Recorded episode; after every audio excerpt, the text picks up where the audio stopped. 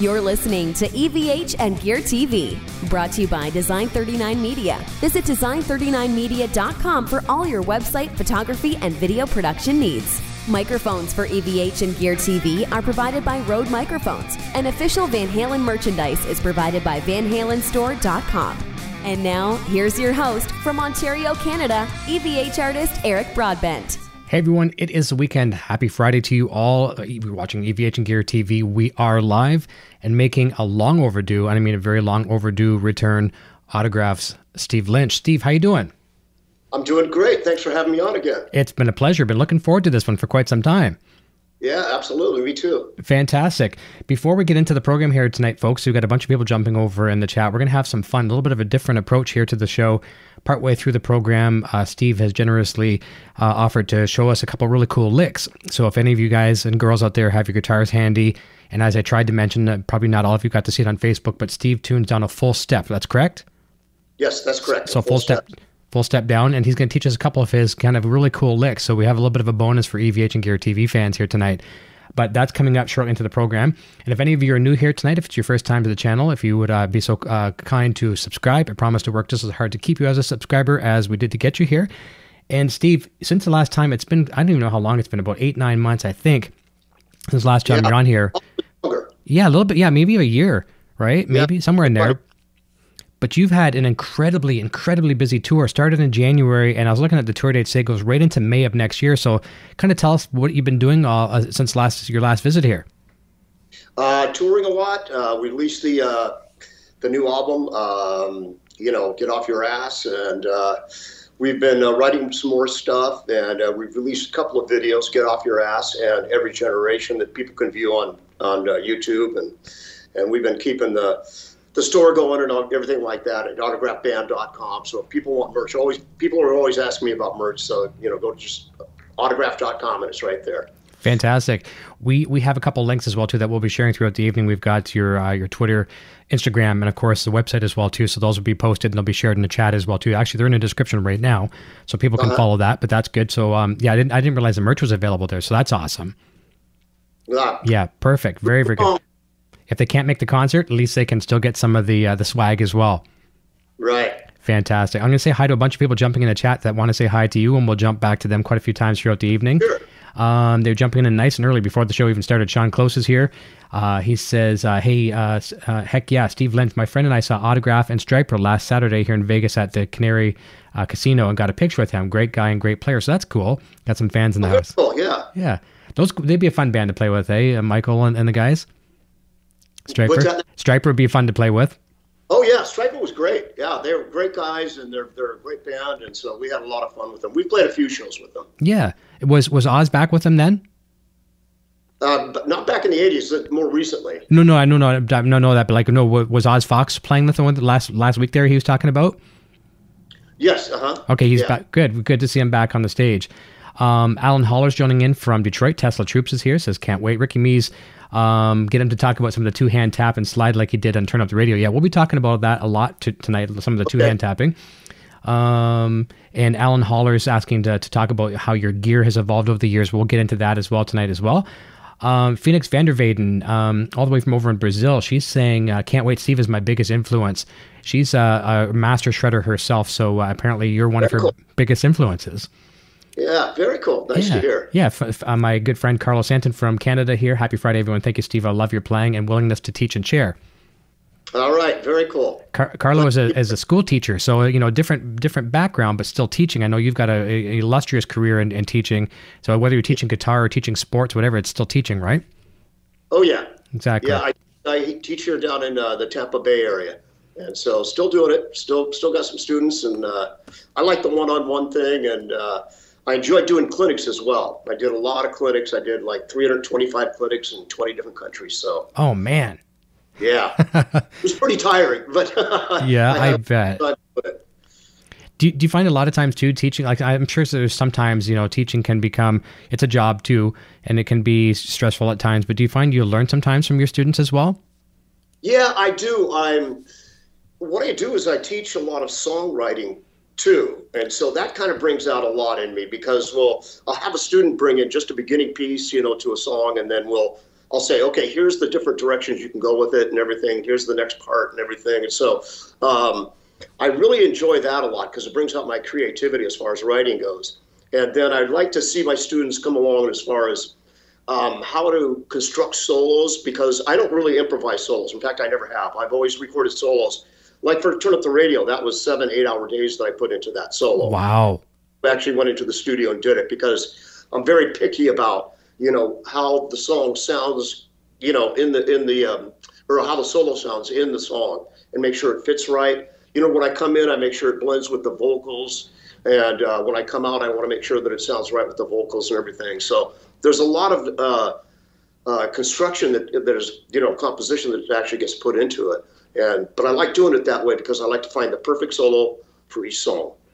I like that. So, in other words, instead of like a lot of players out there, you know, there's no real right or wrong, but a lot of players will, whatever feels good in the moment, and they capture it, then they've almost got to go back and learn what they did when they go play it live. It's like, what did right. they do there, right? So yeah. for you, it's the opposite way. You you orchestrate it and it's constructed, so it's probably much easier for you to repeat again and again accurately.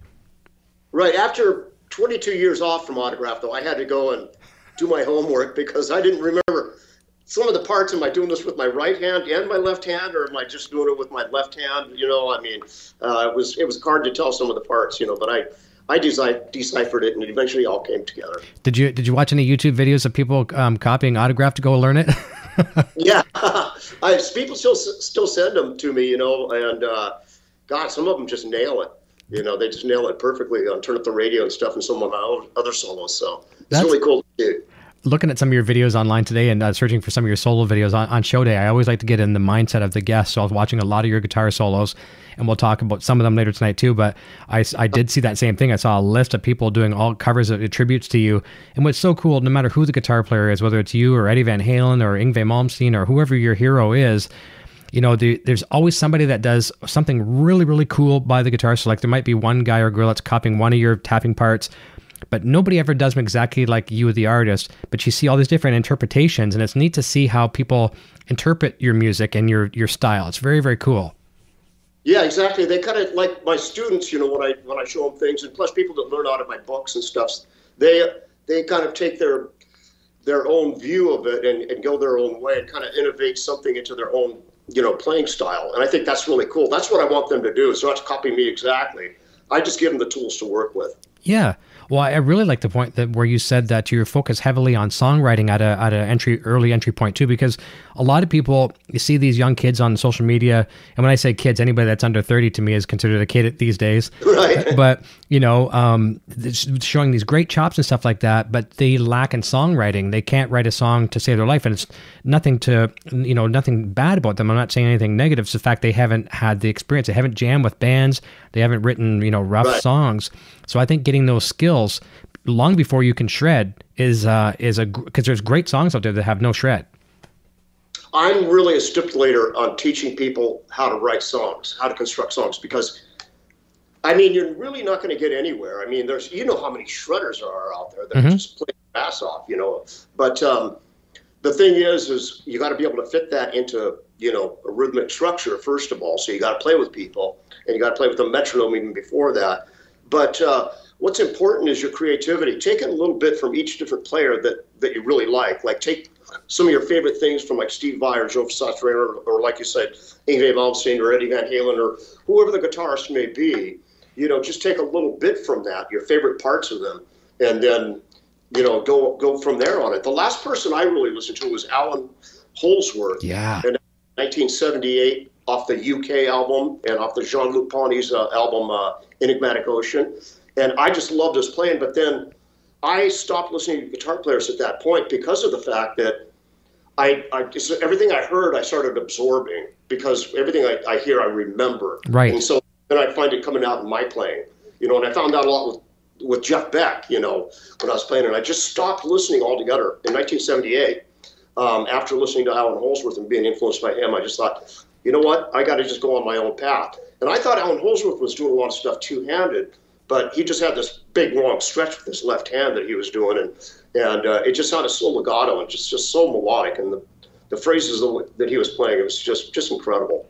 I'm really glad you mentioned him as well too, because obviously a huge influence on Eddie Van Halen. And you know, we're, we're not going to go down the Eddie Van Halen rabbit hole too far tonight. But I mean, uh, one of my people I always ask guests on the show, "What's your favorite uh, Van Halen tone period or album?" And for me, it's Fair Warning. And one of the, the biggest reasons is that Eddie was really heavily influenced by Allan at that time. And you're just hearing right. these crazy skit scat, you know, all, you know, scatterbrain riffs and uh, like the fluidness between solos and stuff like that. It was like it was a real turning point in his, you know, I think it was uh, maturity in his playing. Not that he necessarily needed maturity, but he he um, it was just really got came to life, and that's Allan Holdsworth for sure. But I do agree with you. Listening to this stuff, you have to turn it off, or eventually, without even thinking about it, you're going to come up with something, and it's going, oh my god, that sounds like so and so. How how did that happen? Well, I was listening to it yesterday. That's what I was realizing, and that's why I just stopped listening to players. And I think a lot of players, just like you know, George Lynch and and myself and Eddie, we're all we're all 63 years old. Mm-hmm. You see, so we're all of the same age.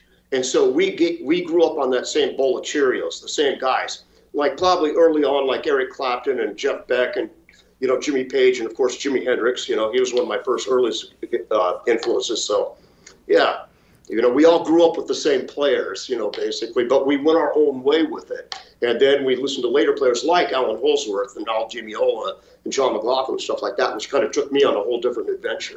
That's right. And here's something that I, I, agree with you, and I believe this story 100% about you saying how you turn stuff off, because a lot of people that aren't, you know, you know, uh, kind of in the know of your your history and your career, a lot of people think, okay, well, Autograph's just another 80s band. It's tapping. It's Eddie Van Halen, but no, it's not.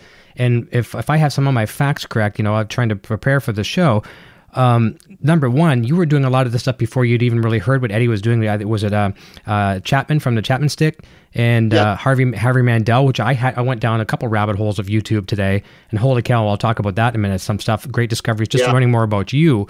But uh, those guys were doing a certain thing that you know up until the point uh, of your career, like you you wanted something else. You wanted to you know hear different sounds coming out of the instrument, and it just wasn't done in a traditional way. So is that somewhat correct? Yeah, that is correct. Exactly it was Harvey Mandel was the first one I actually saw playing it. But there's a guy from 1964 that you can Google. Um, he's playing it on classical guitar, 1964 two-handed, you know, Italian guitar player. Yeah, I wrote and his he, name down. He's playing on classical. and He's actually a doctor. He's playing all this wild stuff, you know. But then um, the first one I saw playing it live was Harvey Mandel, and I I had already been doing a little bit because this guy in Seattle named Steve Buffington had, had been doing it. I was, I'd watching him play, and, and he was about the same age as me as well. And so I asked him what he was doing. He showed me a couple of things, and then right right after that, I saw Harvey Mandel play, and he was doing you know two and three finger stuff, and I just went, "Wow, that's really cool." So I started experimenting with it. But then, what really got me was when I was first going to the Guitar Institute of Technology, and I saw, you know, uh, Emmett Chapman, the mm-hmm. inventor of the Chapman stick, and uh, what happened with that was he was up there playing this incredible instrument, you know, five five strings that you play on the on the bass strings for comping and everything, and then you then you play with your right hand, and you're playing melodies and solos and everything, and and so I just thought it was really cool that he was separating strings like that, five strings for the bass and five strings for the for the higher melodies and everything. Um, and he said that he got started on guitar, and he just took it so far that he had to make come up with an instrument to accompany himself better and that's why he invented this instrument. But I asked him after the clinic, I said, So what were you talking about when you said that you got so far with guitar, you know? And um, so I handed him my guitar. He said, Let me see your guitar and I'll show you. And so he just, I just handed him the guitar and he showed me like a pentatonic scale and, I, and then he showed what you can do over the top of it and everything. And just the lights went off, you know? And mm-hmm. it was, it was a good thing because it was right at the beginning of the school. And so I was just learning all the different positions of the pentatonic, all the major scales, all the arpeggios, all the intervals and, and uh, triads and everything. And so I took it all and I started writing it down so that you could play each different thing two-handed, all the pentatonic positions, all the triads and all that kind of stuff. And and it just I just kept on writing and writing and writing. By the end of the year, I had a stack about that thick of pages that I'd written nice. on how all of the curriculum that was coming from the school, you could do it actually two-handed. So you were probably one of, if not the pioneer of that style. Was is that correct? Well, at least one of them for sure. Uh, probably one of them because uh, what I did was I I wrote the book on it, you know, and I think that that's the first thing. And I yeah. really thought, like, how does this really really play into using both hands on the fingerboard to actually play these scales and and combine different effects and everything like sliding and bending and vibrato and all that kind of stuff and uh, pull offs everything to make it sound more interesting. Because uh, you know I, I was in a school all of jazz players and that's all it was. And all the teachers there were jazz teachers. There was a couple fusion teachers like my teacher from seattle don mock. Mm-hmm. uh, but most of it was old school jazz guys. And so i was kind of picking their brain but what I really wanted to do was I wanted to, you know, incorporate all those ideas into more of a rock mode. That's why I have a little bit more of a melodic sense, I think, than a lot of uh, other guitar players, because I'm thinking more jazz than I am, um, you know, rock stuff. Sure. Typical, you know, like uh, pentatonic riffs and stuff like that, which are great, but I just wanted to take it a step further. And so, as, as far as being a pioneer in the technique, I guess I was because I hadn't heard anybody doing the interval skips and stuff like that, and using triads and, and all that in, into the, incorporating into their songs, which I do a lot. See, what I do when I'm writing is I try to play against each chord that's going by. Okay. You know, not just playing over the top of it in the same key, but I listen to each chord that's going by. And I'll break that down a little bit in the solo when I explain, you know, what I'm doing and turn up the radio and stuff. So, you know, people can see exactly what I'm talking about. I like that. One of the riffs I saw you do, and you might even demonstrate that later on tonight too. This was really, really cool. It's almost like you know, you, you I picture it like a drunk guy coming out of the bar at night, and he, he takes three steps forward, he, and he falls back two, takes three more. So you're doing these riffs where it's a two hand tapping, but you'll do uh, you'll go up three, down one, up three again, and and right. it creates this really, really cool. Um, energy and across the net and it's and it's it's not it's not as hard as what it it, it is i mean it, it sounds harder than what it is but it's so cool. Right. Up, up, down, and go back a step, then up three strings. You know, it's so so cool. Maybe we'll demonstrate some of that tonight. But I love that. Just like, and it makes a riff carry across the fretboard. You know, and then do it in a different positions. I love it. So yeah, we'll get into whatever you want to get into because um, you know I'm willing to share the information that I have. I mean, that's what I've been doing is writing books about and trying to get all that information out there. That's awesome. So we'll share everything. It's like here, take this, and then do what you can with it. Yeah. You know, here's to work with, and then just have a good day. that's, that's right. Well, we'll give we'll give people a couple little freebies, and then we'll send them your way for your books and things like that as well too. But I did write that guy's name down because I saw that guy today, the Italian guy, and I'm not going to pronounce the name right, um, but Vittorio Camardese. And he was a radiologist, like you, yeah, it's like you said, scientist, a radiologist. And what I liked about his style, he was playing like on, I, I believe it was a nylon string uh, guitar. But he had the real percussiveness like what Eddie would have probably I, I, mean I've never heard Eddie talk about him ever ever in an interview but it was very percussive like you would hear on Mean Street you know like very percussive. Yes. Isn't that yes, cool? exactly. Yeah you guys got to look it up Vittorio yeah. Camardese I think C-A-M-A-R-D-E-S-E very very cool so and back in the 60s it's a good quality video too considering you know uh, you know the mm-hmm. technology they had back then but let's let's jump over to the chat for a quick second again. We'll say hi to a few more people, and we'll come back to some more cool stuff. Uh, Alan Holler is saying uh, hopefully the mixer is working. I blew up my mixer here last week. It went up in a puff of smoke, and I've had it since replaced. So we're good. Uh, Quentin James is here saying, Hey kids, Jason Wade, uh, hey dude, uh, Steve Lynch, holy crap, one of my childhood heroes, freaking awesome. Uh, uh heroes for all of us for sure. I can't tell you how many times I played. Remember on uh, on cassette tape, wearing out, turn up the radio, just rewind that song, and even before I even had the tape, I would record it off my local Detroit radio station and just play it over and over. I mean, talk about a great song. Um, and let's let's stay on that for a second. Wasn't that a song that the label didn't even want? Yes, RCA didn't really want us to put on put it on the record. They thought that the, the song "Send Her to Me" should be the first single. They thought that was the strongest one, and we argued with them saying that, hey, look at this one's called Turn Up the Radio. You know, I mean, radio stations are going to absolutely love it. Yeah. And of course they did. So we eventually got our way. You know, we put it on the album. Kind of, we kind of snuck around and went into the studio and did it, and, and you know, just just completely recorded the whole thing. They didn't want us to do that, and so we did it. And then what we did was we went in after they heard it, and they went, "Yeah, that's actually a really good song," because they had just heard the demo before. But um, uh, what we did was we went into the studio and we did all the call letters for all the different you know stations around the whole U.S. and Canada, saying, "Hey, turn it up, KPUZ. You know, this is autograph. Turn it up." You know, and and so we went in. It took us two eight-hour days to get all the radio stations, you know, call letters, but it was us doing it, you know, in the studio live, and so. um, we sent those out to everybody, and every every radio station just played the heck out of it. So it, it was a really good concept to be able to do that, and and uh, you know, they still do it to this day. Hey, turn it up, you know, and they, they, they crank up that song. Exactly. Now, a lot of bands, sometimes certain songs, you know, I'll, I'll use a band like Extreme. I like Extreme a lot as well, too. Uh-huh. Gary Cherone, you know, a, a, Van Halen alumni for, for a short bit there. But sometimes bands get, they kind of hate the songs that made them hum, uh, like a huge, like more than words. You know, I'm sure the band's kind of like, ah, you know.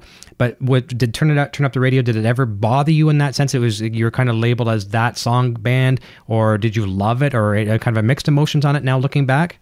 You know, I think that we have better songs actually. Commercially, I don't know if all of them, you know, really compare to that, mm-hmm. but the fact that there's better produced songs, there's more interesting songs. Like one of my favorites is All I'm Gonna Take, and then okay. there's a lot of songs off the third album. The third album is actually my favorite album, which is um, Loud and Clear. That one was at the peak of our writing and our production.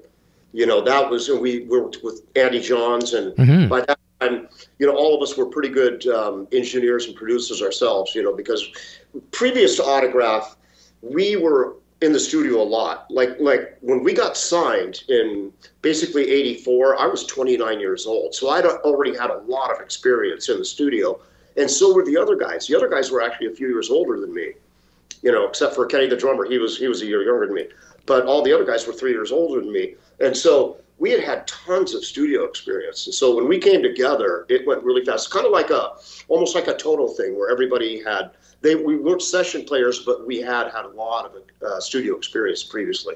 Yeah, there's and, and doing some research. It's cool that you mentioned Toto because um, I, I, don't have the full facts, but both you and Steve Lukather had did something for was it for, for, I want to say Emerson Lake and Palmer or no yes. was it?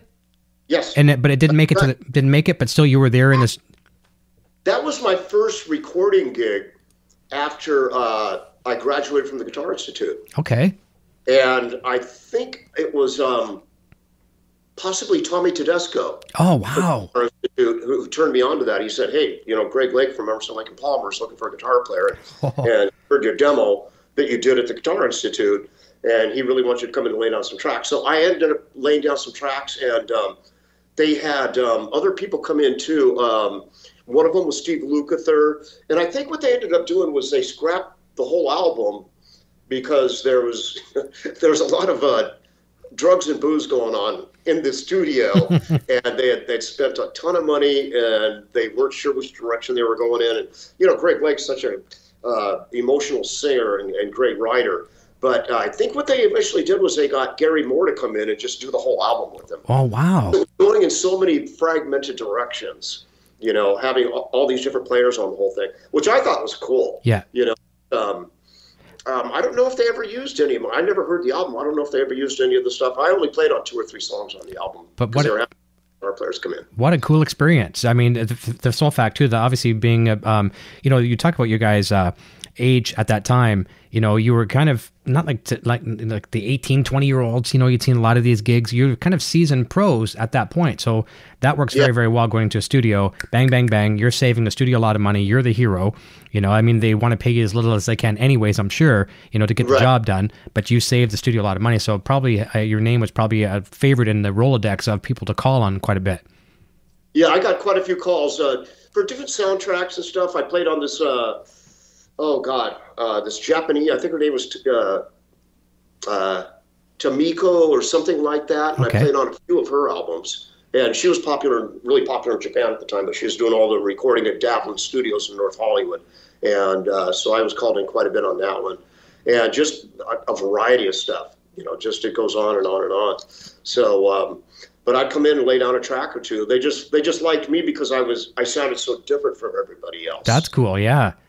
That's the thing. That's probably a piece That's of advice. The thing is, people really recognize, you know, when you stand out, when you have your own thing, you don't have to be really fast. The thing is, is be really unique and innovative and very tasty in, in what you play against the song. And you're going to get calls left and right. Just like with Steve Lukather. I mean, look at Steve Lukather, how much he works. He works a ton, you know, and uh, because he's just a really tasty player and he knows exactly what to play for each different song and he's really fast in the studio. Same thing with, you know, Lee Ritenour and and Larry Carlton and all these guys that um, are, have been heavy duty session players for years and years.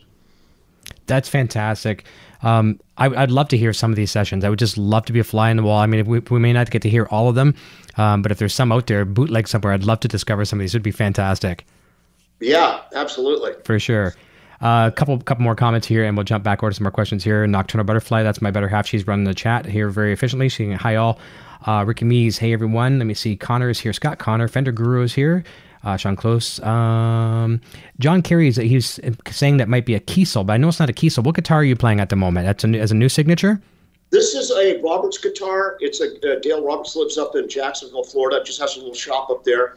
But I went up there and I uh, was uh, looking at uh, you know because uh, Jimmy Bell, you know who Jimmy Bell is, just a mm-hmm. monster player. Yep. And he told me about about Dale, and so I went up and checked out a shop, and we came up with this one here and I have a couple of them now. Um, but you can see how thin the body is. Yeah. I'm on full screen right now. You can see how thin the body is and how contoured the back is. See, all this is carved out back here. So you, even up to the 24th fret, you don't feel anything up here. Nice. Got a super skinny neck, you know, maple neck on the front, ebony on the on the uh, for the fingerboard, and um, it's uh, just got a couple high output pickups actually from Dean. It's it's like the um, God, I can't remember the name of them, but mm-hmm. they're they're just super high output, and we got Floyd Rose Pro on it, and and uh, but it just plays and it's really light and it just plays like better than any guitar I've ever played because I just I kept on telling them no, let's take more off here, let's take more off here, let's make this thing just like a speed machine so that it plays itself, and there's no finish on the back of the neck, none whatsoever. Nice. So that's why I like it. I like to feel bare wood back there. I can't play a guitar with painting on it, you know, with with a finish on the back because I sweat so much on stage, my hands start sticking. So that yep. just doesn't work for me. Now, now the only thing you might find, and I find with some of my unfinished necks, sometimes if you play, I know you've done like the Monsters of Rock cruises and things like that, but maybe some festivals where there's extreme humidity, it can also work against you a little bit with an unfinished neck. Do you find that sometimes? Oh yeah, absolutely. You know, when you're out on a ship and you're playing outside, Ooh. you're going to get affected by it. You know what I mean? So, and I well, I live in Florida anyway, but yep. but um, you know, I'm in an air conditioned place right here, so that makes the big difference. But yeah, the humidity can definitely affect you, and it's also the ocean air, just the salt in the air too. Yeah, that'd be yeah. I've never experienced that like, uh, like playing wise, so I wouldn't know. But I know I've played some outdoor gigs where it gets you know damp at night, and you're like, oh my my neck feels like a sponge almost. Right, exactly. Yeah. No, I've I've seen that guitar, and actually, I think it was on the Monsters of Rock cruise. I've seen you've been playing the Deans, you know, as you because you're a Dean artist. Um, you, are you still an artist on the roster there? Uh, uh, artist on the what? On the Dean roster, are you still a Dean artist as well? Well, you know, um, I'm looking at going to a different place right now because they have some guitars that I'm really interested in. Cool. I just want them to make the. Uh, it has like the Sustainiac in it, which I'm a big fan of, mm-hmm. and it's all built into the guitar. So I'm looking at actually going with them. We have been with Dean for a few years, but um, they seem to be going more for the real, you know, the guys that are the heavy uh, seven string players and everything, the real heavy, heavy. The Rusty stuff. Cooleys of the world and stuff like that. Yeah, and so that's you know, so um, I want a company that'll be more into building my specific yeah. guitar, you know, and, and um, so I'm, I'm talking with a, a company right now, as a matter of fact. Well, that's cool. Well, this one that you just showed us here, which is really cool, but when you showed us the side profile, it kind of reminded me just, you know, if I'm just going to make a couple comparisons, you know, the um, kind of the midline Kramers back in the day when they were like very mm-hmm. thin, and then also Ibanez as well, too, what became like the Satriani and things like that. Um, right. Very, very, very thin. Like, uh, you know, it's almost, you wonder how you can get a Floyd Rose block in those things. Right, exactly. Well, um, I used to play. I had an S series, you know, when they first came out, mm-hmm. the Ibanez S series. That was the real slim model. This one's even skinnier than that. But um, uh, when back in the day, I always used Kahlers. Yeah, I remember that. The fact that they would just fit on the top and they stayed in tune really, really well. And um, of course, you don't have to cut the balls of the strings off and, and clamp them down in there and everything. You just pop it in and string it up, and it's, it's super fast. And uh, uh, I just I never had a problem with the sustain at all. A lot of people complained about the sustain with it because it wasn't through body and everything. You didn't have it connected to springs like an old Stratocaster or something, you know. So it was all just self-contained with these really heavy-duty little springs on the inside. You know what Kahlers look like? Oh, oh, of course I do. And so, you know, I just um, I would have stayed with them uh, actually, but you know when uh, I started having guitars made for me, like everybody said, "Well, you know, it's kind of a it's kind of tough to make it for Kahler." I'm going, "Well, you don't have to you don't have to gut them out on the back or anything. I mean, Yeah. it's just all flush mount. You know, you just have to you know uh, carve out that little little spot in the front for it to fit into, and that's it." So Do you think? Do you, not to make it. go back with Kahler actually. Yeah. Do Do you think it's a, a, a unfair comparison, or maybe a close, accurate comparison that Kahler was the beta and Floyd is the VHS? You know, like Yes. you know, maybe better in some ways, but the marketing, the marketing just wasn't there. Whereas Floyd, you know, it just took off. Right. And it's funny because I, I met uh, Floyd Rose in Seattle. Mhm. And uh, this was back in, when we were playing, I was playing in a group called Silverload back up there in the, the mid 70s. And we were one of the more popular Seattle bands at the time. And Floyd Rose came up to me in between songs and he was really drunk and he was, I was playing a strat. And um, he says, Hey man, I can make that thing sound so much better, man. It, it stayed tuned perfectly and everything. I just this and this to it, and it was a 62 Strat. I'm going, no way, I'm not going to have you carve up my Strat, you know. And so basically, you know, um, but he was drunk, and Yeah. we eventually had him thrown out. Oh my because he was God. And then years later, I'm remembering that name, Floyd Rose, because it's such an unusual name. Of course. Um, then I went, oh wait, he's that guy in Seattle that we had thrown out of the club because he was drunk and obnoxious. And He was bugging us between every song, and I I told him the story when I was at a NAMM show, you know, and he just busted up laughing. He goes, "That was you guys," and I said, "Yeah, that was us," you know. So I thought it was pretty funny. That's a very funny story. I'll, I'll share a very quick anecdote with you that I this is one of those ones where you got to be careful what you say because you never know who you're talking to. You may know Right. you may know this story, but there's a guitar pick that I use. This brand of guitar pick is called Dava, and they're not for everybody, but I swear by them. And depending on how you hold them, it's a, basically a one gauge for everybody. Depending on where you hold them, they choke up. There's a different gauge to them. And the the owner's name is uh, of the company is Dave Story, and I've been working with Dava since 2000, and I love him to death. But we're having a conversation early into our relationship, and I was like, I don't know how we started talking about tremolos, but I was like, oh yeah, Kahler, oh man, oof, Kahler, you know, yuck. And he goes, did you know I was a co-inventor of Kahler, co-founder? And I'm like, oh. And he was like, you're just looking for someone to bail you out of this conversation, right? Because I had just complained about how, how bad it was. But yeah, he's uh, a Dave Story, and I don't know who the other fellow was, but there was two people. They were the co-founders of Kahler, and you know, certainly it would, like I say, we go back to that beta and VHS. You know, they they I don't think the dive bombs were as nice necessarily on Kahler as on a Floyd, but they certainly were a good tremolo. They stayed in tune, and you know, Yeah. it, it is what it is. And you could set them up. See, I could get more of a dive bomb effect out of it to the point where the strings were completely, Slacked. you know, just completely loose and flopping around, you know. But it depends on how you set it up. Okay. And I've Yeah. never I've never owned a true Kahler. I had some Corts back in the day that were copies. Uh, Mm-hmm. They had a Kahler copy, and they were horrible. The copies, um, but it was the same idea. And then um, you know, there, you know, another tremolo that come out right around that time too. What was it the uh, the Washburn? Was it the Wonder Bar or something like that? No, is that what it was called? Right, yeah. So and they, that was kind of between you had Kahler, you had Steinberger eventually with a trans trem, you had the Wonder Bar and a Floyd Rose. The Steinberger trims, I like those. And then um, the Parker Fly had their own trim. Yeah, Well, yeah, remember the Parker guitars? Yeah. they stayed in tune nice. Yeah. Yeah, and look at what's on said the I mean, I didn't mean to get down this rabbit hole of tremolos, but look at PRS as well too. Their um, vintage Strat style uh, floating bridge uh, stays in tune quite nice as well. Like I've got one that's uh, it's just a typical Strat style bridge, but it floats and has locking tuners on it. Not a locking nut, but locking tuners, and you can you can dive bomb, and as long as you pull back a little bit, guitar stays in tune pretty damn good. Right. You see, that's the problem was when I first started using Floyd's, I noticed a lot of times when you dive bomb, come back up, you'd have to pull up to get it to go right back in tune. Now, you're talking more about a Kahler or are you talking about the Floyd? Oh, I'm talking about I'm talking about the Kahlers in that case. Oh, okay. Yeah, Yeah. I never had that problem with the Kahler. I have had that with the Floyd before. Okay. And I think what it was doing was this pinching down here. Yep.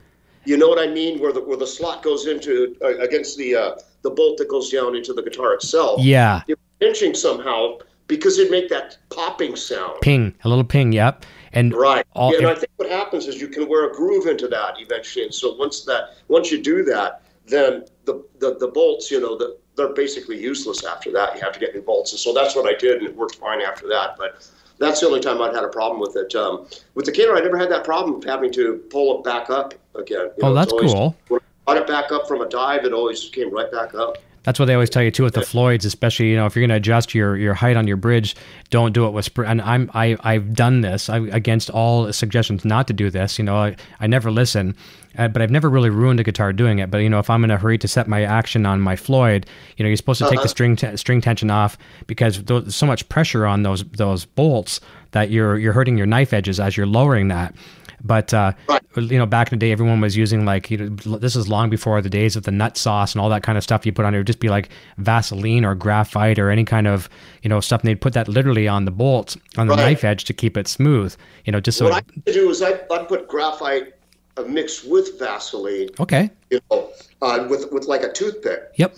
and uh, then I'd dab it in. I'd loosen up the strings and pop them out of the nut, and then I'd put them in, into the slot on the nut, and that seemed to help out for quite a bit. I mean, because of course, when you're using a non-locking system, what's going to happen is that's where it goes out of tune. Is usually the G string itself actually always, is the one that always gets stuck, but that puts the whole guitar out of tune if you're on a floating system. Yeah, yeah, that's the thing. Once you go to once it once it's off uh, kilter, you know, you're sharp Right. or, or whatever. Yeah, yeah. And then remember they had that little micro rolling nut where they were actually on wheels. Yep. Remember that one? I do. I remember I that. It was Buzzy Feiten. Buzz Feiten. Yep.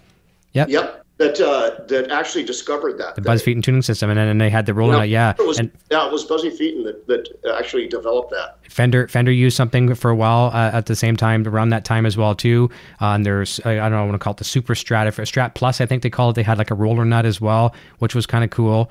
And it did it did help a little bit with the tuning. And a little tip I can share with people too that always works. Uh, I find even with Floyd's that um, I know a lot of cases you you your Floyd pulls backwards, right? Yeah. Oh Okay. yeah. Yeah, because you do a lot of the Yeah, crazy pullback. I have to be able to pull way up on it too because that's in a lot of my techniques. Is that I have to pull way up beyond pitch. Yeah. You know, beyond the standard place where you're tuned at, and so um, I have to have a lot of downward room to, to go down a pitch, and I have to have a lot of room to go upward in pitch as well. Now you're not you're not. I thought at one time you said you were playing eights. You don't play eights anymore, do you? Eight gauge, I don't. Uh, eight gauge strings. No. Uh-uh. You- What are you at? Nine to forty-two. Nine through forty-two. Okay. But it's like eight, eight, eight gauge be, almost because we're tuned down a whole step. That's true. Yeah, the slinkiness. Yeah. Yeah. So it's it's a really light feel, Mhm. you know, but um, uh, you know, I just it's a lot easier on my hands. And the one thing that you know, at the age I'm at, you know, I'm a very aggressive player. I pick hard and I play really hard with my left hand and my right hand. You know, when I'm when I'm hammering on, I, I really hit it. I'm not a light player at all. Right. And so it's it's beating up my hands quite a bit. So if I play with heavy gauge strings, my hands start freezing up. It just doesn't work, you know, because of all the abuse I've given them over the last well 50 years now. Yeah. Why why work so hard if you don't have to? Right. Don't fight Right, those. You know, like exactly. you don't have to be Steve Ray I started playing, you know, to get out a lot of the, you know, the harmonics and everything, the pinch harmonics. When I was into that and everything, I, I just always had a really, really heavy approach, just like, um, uh, kind of like kind of like Stevie Ray Vaughan, but he, he played um, with I think 12. Yeah. Stupid. Crazy. the super heavy ones, and I'm just going, God, I just don't know how he does that well. And he's also an aggressive player. Mm-hmm. He plays really heavy with his left hand. And I think growing up, listening to blues guys and how they dig into it, you know, and everything, and there's their vibrato and just how aggressively they're picking. Um, it's a lot different from the guys that you see that are that are really picking light and their left hands, you know, like barely moving, but it's going a million miles an hour. Mhm. You know, that that's I learned a completely different way. You know, I mean, it, it helped ease off a little bit when I was when I was going to the Guitar Institute because I said, "Oh, you're you're playing totally wrong. You can't have your thumb up over the top of the neck at all. It always has to be right back in the middle of the neck." I'm going, I can't bend the string that way, and I, I- can't vibrato it. It just doesn't work. I know. You know, um, and they understood that because uh, you know when I tried to show them things like don't vibrato it back and forth, try but bending it up and down to get the vibrato. Mhm. And I said bend it and hold that pitch while you're giving it vibrato. And these guys had the hardest time doing that. They go, wow, this is a lot harder than I thought because I just that that bending with your third finger and holding that note and pitch up a whole step while giving it vibrato. God, I spent months on that alone to be able to perfect that. You know, with with having a slower vibrato, you know, instead of the fast vibrato that sounds like you're nervous rather yeah, than yeah. you're paranoid rather than actually giving it vibrato. You know, you got to relax. The vibrato has to go with the tempo of the song, basically, and you have kind of have to think about that when you're using vibrato. Yeah, here's something I know you'll appreciate, and I know you'll agree with this. About I'm thinking it's probably about two or three months back, somewhere around that neighborhood. I had Paul Gilbert on the show, and uh-huh. talk about a king of vibrato. And one of the tips, I, I, try to remember a really cool takeaway from every guest. And some some guests, there's, there's so many that I can't remember them all. But and he gave us a lot too. But he uh, says always be vibrato ready. So wherever you're coming out of, going into, be be vibrato ready. And I, I that really yeah. stuck in my head. You know, be you know, yeah. plan it and be ready for it. Yes, absolutely. Because you can't really end a phrase on a dead note. No. No. You know, you either have to use your vibrato arm to bring it somewhere, or you have to give it some vibrato, or you have to slide it or something. You know, but you can't. Uh, you can't just end on a on a dead note and just hold it like that. It just doesn't. It doesn't. There's no emotion in it. Vibrato is emotion. Yeah. You know, and and a re- having a really good vibrato and the right choice of notes. You know, that's that's what emotion's all about. That's right. And you were just a moment ago. You're talking about you know uh, you know positioning and uh, your hand with the thumb and whether some players you got the thumb over the neck and holding it and, and using the thumb as a capo or a cord. One right. of the people that we talked about earlier, one of your uh, your heroes growing up, obviously Harvey Mandel. I didn't even really know any of his stuff until today, and he's got uh-huh. some of the stuff he was doing. He's not even using his thumb whatsoever. He's doing some vibrato with his thumb not on the neck of the guitar and try that sometime for people out there that are trying to try to do some crazy stuff without your thumb. It is very, very weird. Your thumb is a very strong uh, part of your hand. And I saw some of the stuff he was doing these taps and he had no thumb grip whatsoever. Isn't that weird? Yeah, wow. Yeah, he's he like he's he reaches out and you can actually see his thumb off the neck on the back and he's doing these crazy little bend things with no strength of the thumb. I don't know how he was doing it, but he does it phenomenal. Wow. Yeah, these are just some of the I old. never noticed that about his playing. Yeah, check you it know, out and that's the thing about innovation um, is just coming up with something just just so off the wall. And I think that's what Allan Holdsworth did. See, Allan Holdsworth was uh, he was also a sax player and a violin player, so he was used to the, more of that legato sound. Mm-hmm. And um, I think that that played into his his uh, really fluid technique. But there was a guy when I was going to the Guitar Institute. Uh, this guy Peter, he was from Australia, and he was playing a 335. So they had the um, the bridge, you know, and then the tailpiece back here. Well, on the strings back in between the bridge and the tailpiece, he put those little tiny like stirring straws. Mm-hmm. He put them on the strings, cut them to length, and put them on back there. And then he was doing bending while he was picking. He was using his other fingers to bend the pitches of those notes. One would go a whole step, and one would go a half step. And I went, "This is incredible! It sounds like he's playing a slide, a pedal steel guitar." Yeah. You know, he just had the technique down so well you know, it, he's, you know, nobody could figure out what he was doing, and nobody sounded like him at all. You know, and, and but he really stood out. He ended up getting a lot of studio stuff from the, his technique, you know, because he just sounded so different. Like a B bender on multiple strings. Yeah, yeah, absolutely. Isn't that cool? So so many little tiny things out there. It's it's yeah. so neat just when we think we've come up with something new, there's always someone that's done something similar. Um, backward to chat just for a quick second. Phoenix Venervaden says, uh, Hey there, good evening. Uh, great to see Steve on the show. I learned my tapping from him. Uh, Tesla Troops is here. John Kerry, I think I mentioned that about the Kiesel earlier. He was asking about that. Uh, Sean Close says, Same guitar you were playing last Saturday. Uh, Neil Banbury is here. Rocamp 56. Bobby Clifford Brusbo. He picked up a new Wolfgang today. Awesome. Good to hear. Chris Kerr is here. Oh, um, yeah. Yeah, so yeah, lots of we got a lot of uh, Wolfgang uh, fans on the show, obviously with uh, Van Halen. Oh, yeah, uh, Poo Ninja's here. Funny name. We love him. He's great. Scott Roos is here. Um, let me see. Connor, did you hear um, uh, the Dave and Eddie Broadway show? I did hear about that. Yeah, they're doing some kind of a Broadway show. It's off Broadway, whatever. The the uh-huh. relationship between David Lee Roth and Eddie Van Halen. That should be. It's not the real people, obviously, actors. Uh, that should be an interesting um, show. Yeah, no, well, we were on we were on the last tour with with David and Eddie. I mean, when David was still yep. in the that's the 1984 album and uh, it was in 1984 year, and I'm sure they named that after George Orwell's book. But uh, uh, uh, but anyway, yeah, they're they weren't getting along really well. Let's put it that way. Yeah. that, that's I'm glad you mentioned that too for the fact. And there's I know there was some tension on that tour between the bands, and we won't go down that rabbit hole either. Um, not that it was of your fault.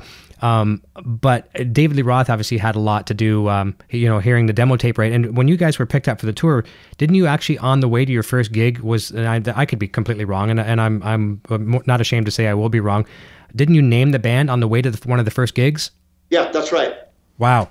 We, um, we each wrote down, uh, like in the in the back of the Winnebago that we were driving from Los Angeles all the way to Jacksonville, Florida, straight across on the I-10 all the way across, and uh, we we didn't have a name for the band because we were actually just guys that got together and jammed together. And we just put together some songs because we were signed with different artists. Like me and the keyboard player with were with uh, Holly Penfield on Dreamland Records, and um, Steve Plunkett, the singer, was with Silver Condor with Earl Slick on Columbia Records. Kenny uh, Richards, the drummer, was playing. Um, with a group called The Coup on A&M Records, and Randy Rand was playing with Lita Ford, wow. bass player.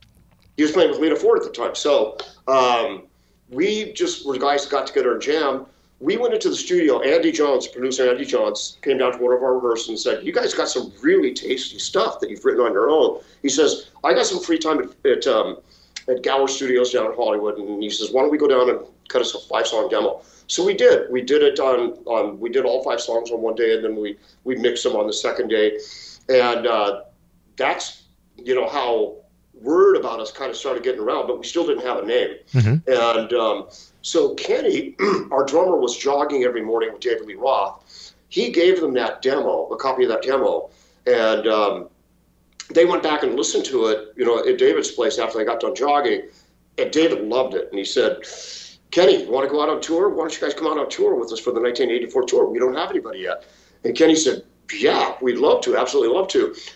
But the problem is, everybody was with already signed with another label, oh, playing in a different group. So what we did at the next rehearsals, we got together and we started talking about it and everything. We just thought, you know, we're already done recording with these other bands. You know, we've already got to that. We, we're not touring out there with them. I thought, you know, what the heck? Let's just put together a band. We'll think of a name, and, and we'll go out and just play these songs. You know, and that, we wrote a couple more songs so we'd have a full set. And uh, we went out. Like I said, we borrowed money to, and we got a Winnebago and drove across the United States and got to that first gig and started playing. And that's what led to the RCA record signing deal. Because we were opening up for Van Halen, we had all these record companies, you know, Warner Brothers and Geffen and, and A&M and everything, and everybody was showing up. Epic Records was always there. And so, um, but RCA offered us the best deal, and we actually signed our record deal backstage at Madison Square Gardens. What a story, man! So yeah, it's just kind of like a Cinderella story. Yeah, you know? yeah. Well, obviously, yeah, that that was starting to look good on the resume. Who's this uh, this, this, band here? Who are these guys? Well, yeah. opening for Van Halen, and obviously some of the festivals and things. And so, at that point, when we made up the name, we just we just picked the name Autograph out of all the names that we wrote down because we thought, well, we kind of have a signature sound.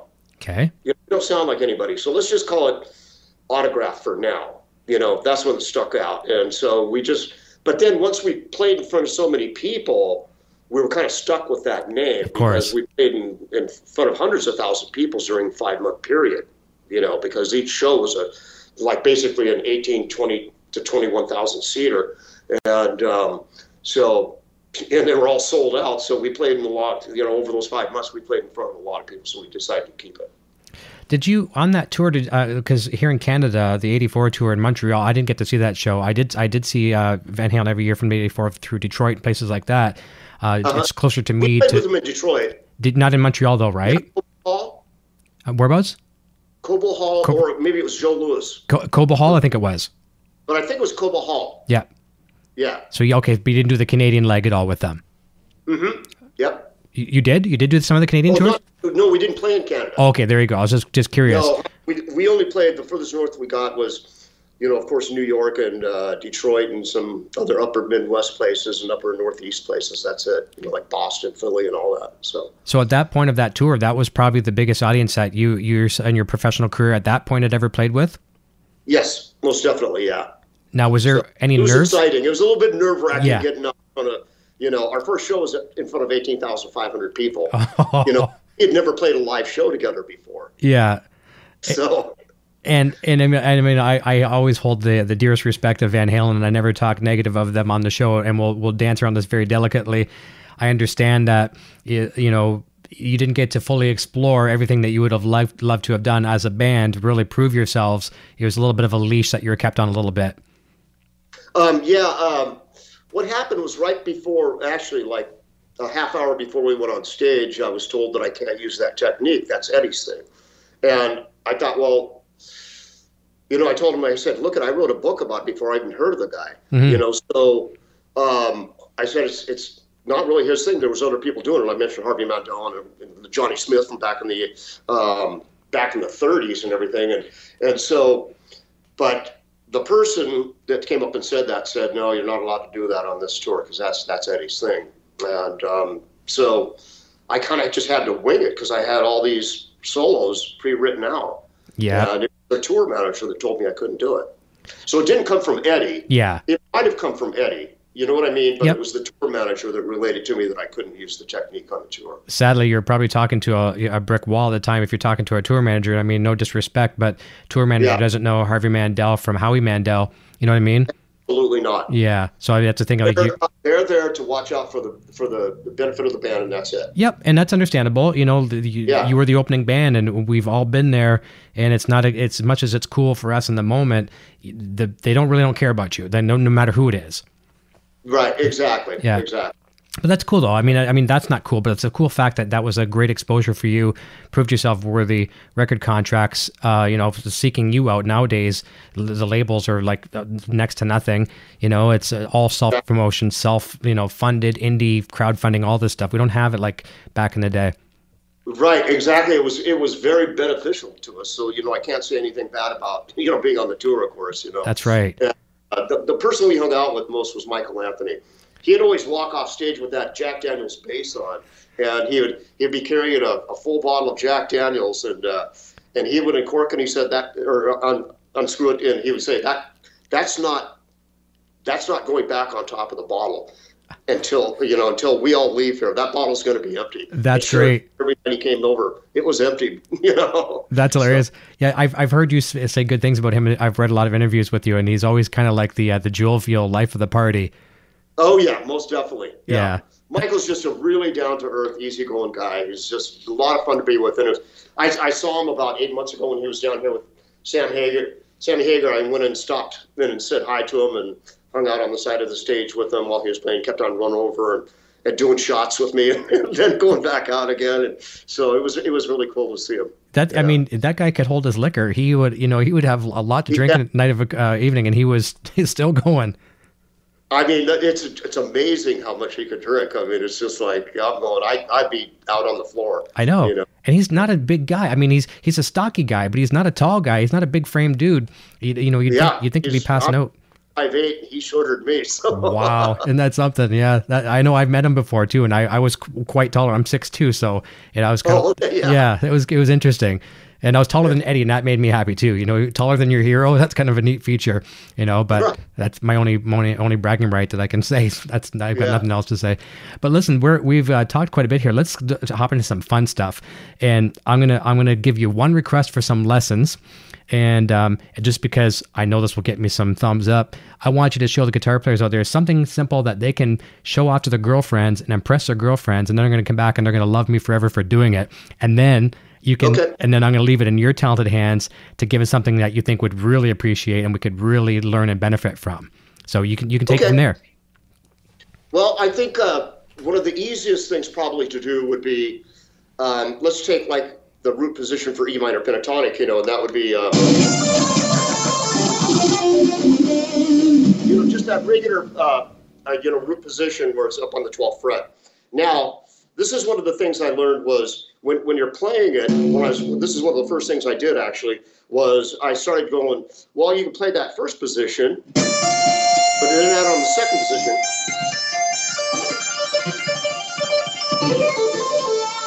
know, and you can just do that. You can do it right down the neck. So you're playing. But then your right hand up here is going up to the next position. It's playing.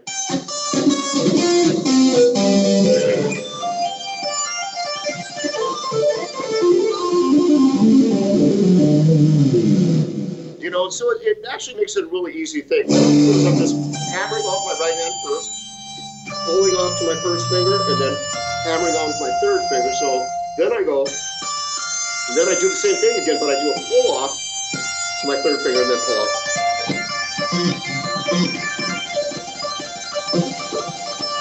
So there's a lot of things and that's just all playing, you know, just with the pentatonic position.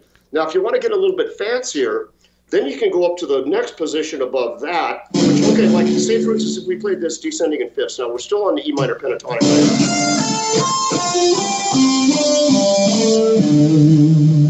Now I go up to the next position above that. Okay, now I play.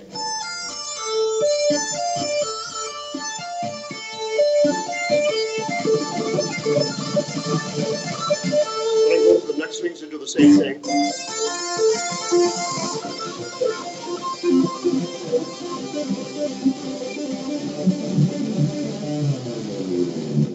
You see, so I'm just playing in fifths, and I'm just descending down the pattern, you know, the pattern with each different hand, you know, one being, you know, the root position for E minor pentatonic, and then the next one two, two above that. And then another one that's kind of easy to play, um, but it takes a little bit of time getting used to the coordination, that, and that is when you're doing, like, say, for instance, you're playing E minor pentatonic again. We'll stay on this because if we jump around different keys, it makes it a lot more difficult to understand. Sure. Okay, now this is what we're looking at. I'm going to use my second finger for all the notes that are on the 12th fret. Now what I'm going to do is I'm going to use the second finger on my right hand for all the notes that are on the 15, 14, 14, 14, and 15. Now what I'm going to do is I'm going to hit that first one. My second finger is already going to be in place here, but I'm going to hit that first note. Then once I get to the top of the neck, I'm going to pull it off slide that one up. Then I'm going to go to the second string 15, 12, 14, 12, 14, 12, 14, 12. You see what I mean? So it kind of gives it a cool sound. I like that a lot. Hand over hand. That's very cool.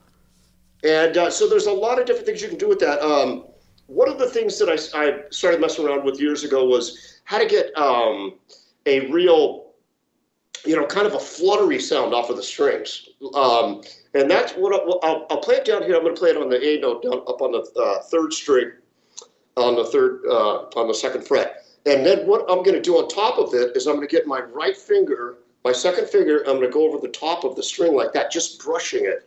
And now listen to the it gets. It goes.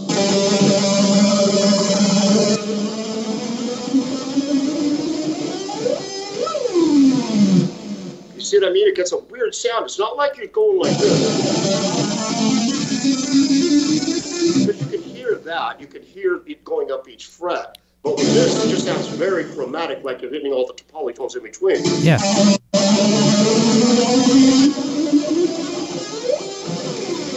See what I mean? There's a whole different sound to it. I like and you that. Can ascending, descending, whichever way you want to do it. And um, another one that I like to play. Let's let's go into like E Aeolian, which is also A Dorian, whichever one you want to play it in. But now what I'm going to do is I'm going to do like a little sweep here, where it goes. So it's just the third finger on the 14th, second finger on the second string on the on the 13th, and first finger on the uh, on the 12th. So I'm going like this. And then I'm going to hammer off my third finger. Going to to the to the first string on the 14th fret.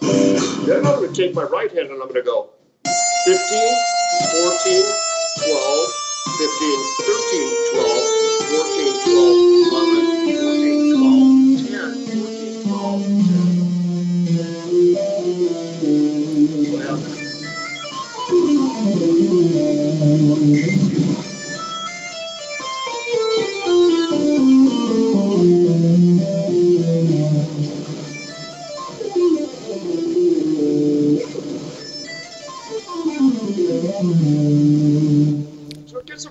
It's like almost like a little bit of Allan Holdsworthy, you know, because of the fact that it's really legato. You're Mhm. just playing out of, you know, E Aeolian, but uh, it gives it a whole different sound.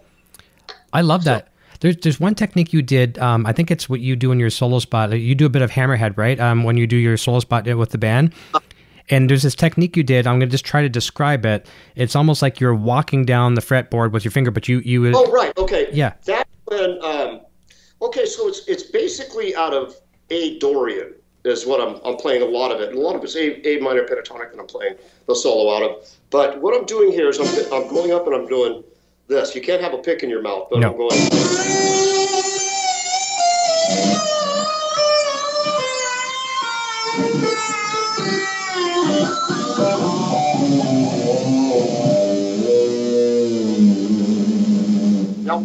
Doing basically is I'm bending up, and you got to you got to think that once you're bent up, then you got to lower the scale down. When you're bent up a whole step, you got to lower the scale down the notes that you're playing above it Okay.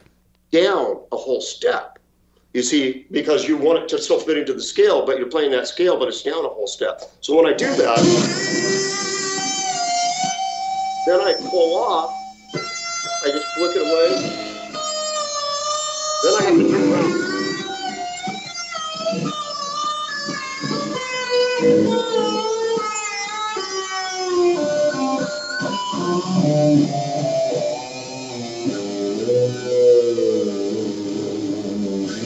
It gets kind of a cool effect, you know, when you're when you're doing that. So um, it's like when you, if you were to hear it on record, you'd have one hell of a time figuring it out. What's going one of those on. Things you have to watch the person doing it. You Yeah. know what I'm saying?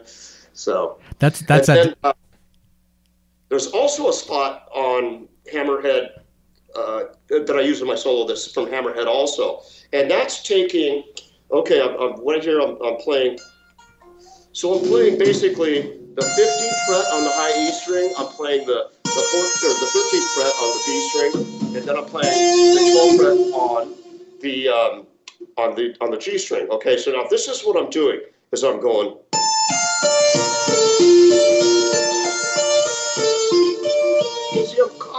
Pattern with my right hand. So it's actually going then down a fifth, or uh, down a fifth, and then down a fourth. And I'm, I'm copying the same thing from my right hand, but I'm doing it on the 17th, the 15th, and the 14th. I'm sorry, the 19th, the 17th, and the 16th. So I'm going.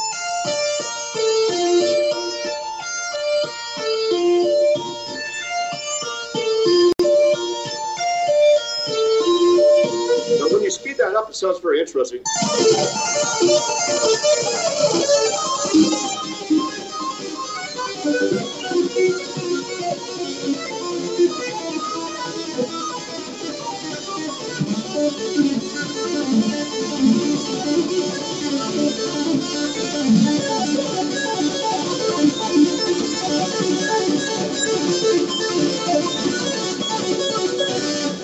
Doing there is it's basically just really um, it's going down chromatic. See what I'm doing? I'm going.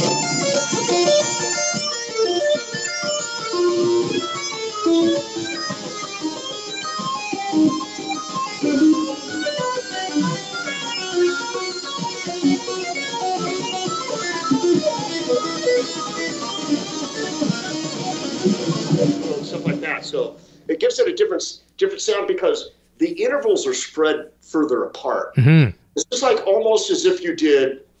Okay, let's go back to uh, the minor pentatonic again, but let's do this in A minor.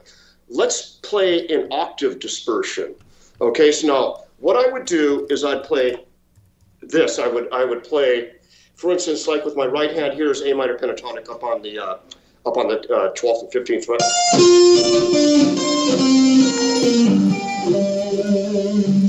I can play the A minor pentatonic in the root position up on the 17th fret. So what I'm doing is I'm going.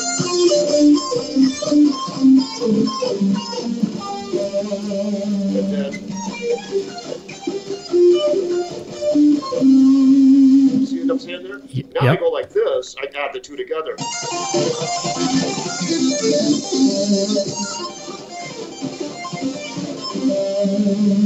So that makes the intervals a lot further apart, you know? And so it's really hard to decipher what you're doing because you're hearing these notes just sporadically jump all over the place when you're doing it. But it's a cool effect. I like it.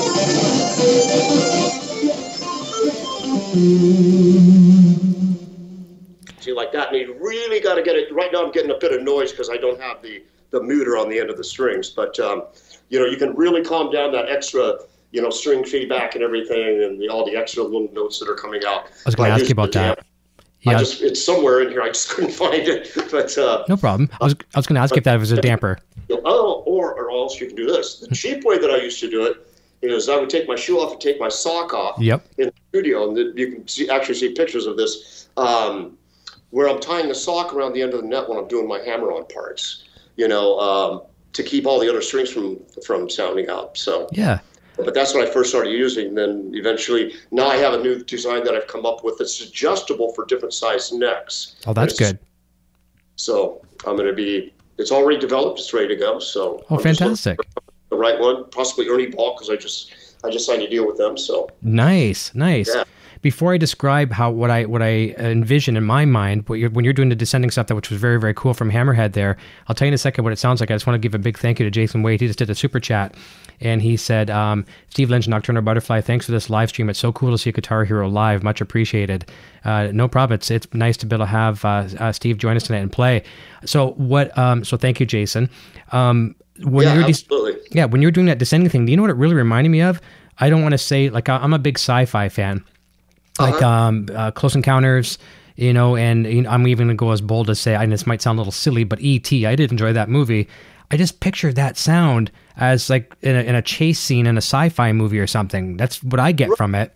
And you know what they used to do, and this is where I used to get some of my ideas from, is from a keyboard, like a, a, a synth keyboard, or from the violin parts. Mm-hmm you know, and and I've listened to the violin parts and I go, God, that's really cool. How would I do that on guitar? Oh, well, it's really actually very hard because you hear different violin parts altogether.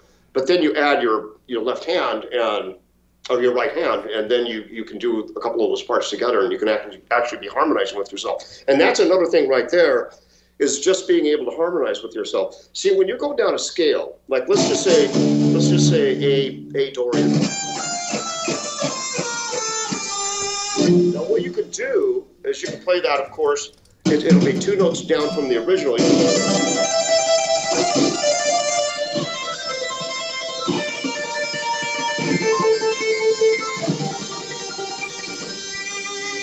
what I mean? But you're harm- you're actually harmonizing with yourself. Yeah. You're playing the harmony note. You know. That's absolutely fantastic. Um, I've got yeah. There's simple little ideas like that. You see, it, you can see it's really not that difficult to play. No it just sounds really cool. Yeah. I was watching another one of your instructions. This goes back to your like way back. This goes back to the REH videos. Um, you know, obviously we talked about Paul Gilbert earlier. He had some great lessons on REH as well. But yeah, I, yeah, he was on REH too. I was I did the first very first video on REH. Oh, that's cool. You're the first guy to do it. Very first one. That's when Roger Hutchinson of REH actually first got started and asked me to be on the first one because I I knew those guys from Seattle anyway, you know, but I was still living in LA because it was after I graduated. It was oh god, it was uh uh, it was eight years after I graduated. Uh, I went up October of '87, up, flew back up to Seattle and actually recorded the video up there. That's something I did not know. So I'm very, that's a cool fact I just learned tonight. So the very first guy on the uh, REH video series. That's great. But yeah. where I was going with that was a comment too. Gussie Wells says, I must tune into this, uh, tune in more often. Great stream. Thank you. Nice to have you here. I appreciate that. Um, one of the Very techniques cool. you were talking about, and uh, and I, I, I, probably can't retell it exactly the way you said, but for people getting into the two hand tapping, you were doing something along the lines of just like a two note per string, and you'd say, now do this all the way across the fretboard with your first finger, then repeat it with your second finger, then your third finger, and your fourth finger while you're getting your fingers trained and strong. Is that something that you would recommend? Like repeat those patterns? Oh yeah, absolutely. Like okay, like say for instance, like playing just out of that first thing that I did, the the, the um, E minor pentatonic, uh, you can use your first finger. You can do it with your second finger then. Your third finger on your right hand. Fourth finger. That's what you want to do. It's sort of a little string noise, but uh, okay.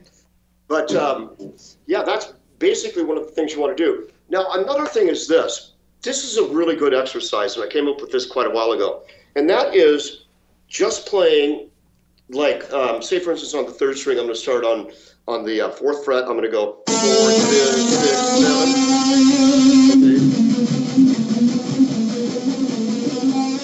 that eight times. One two three four. Now you go one, two, three, four.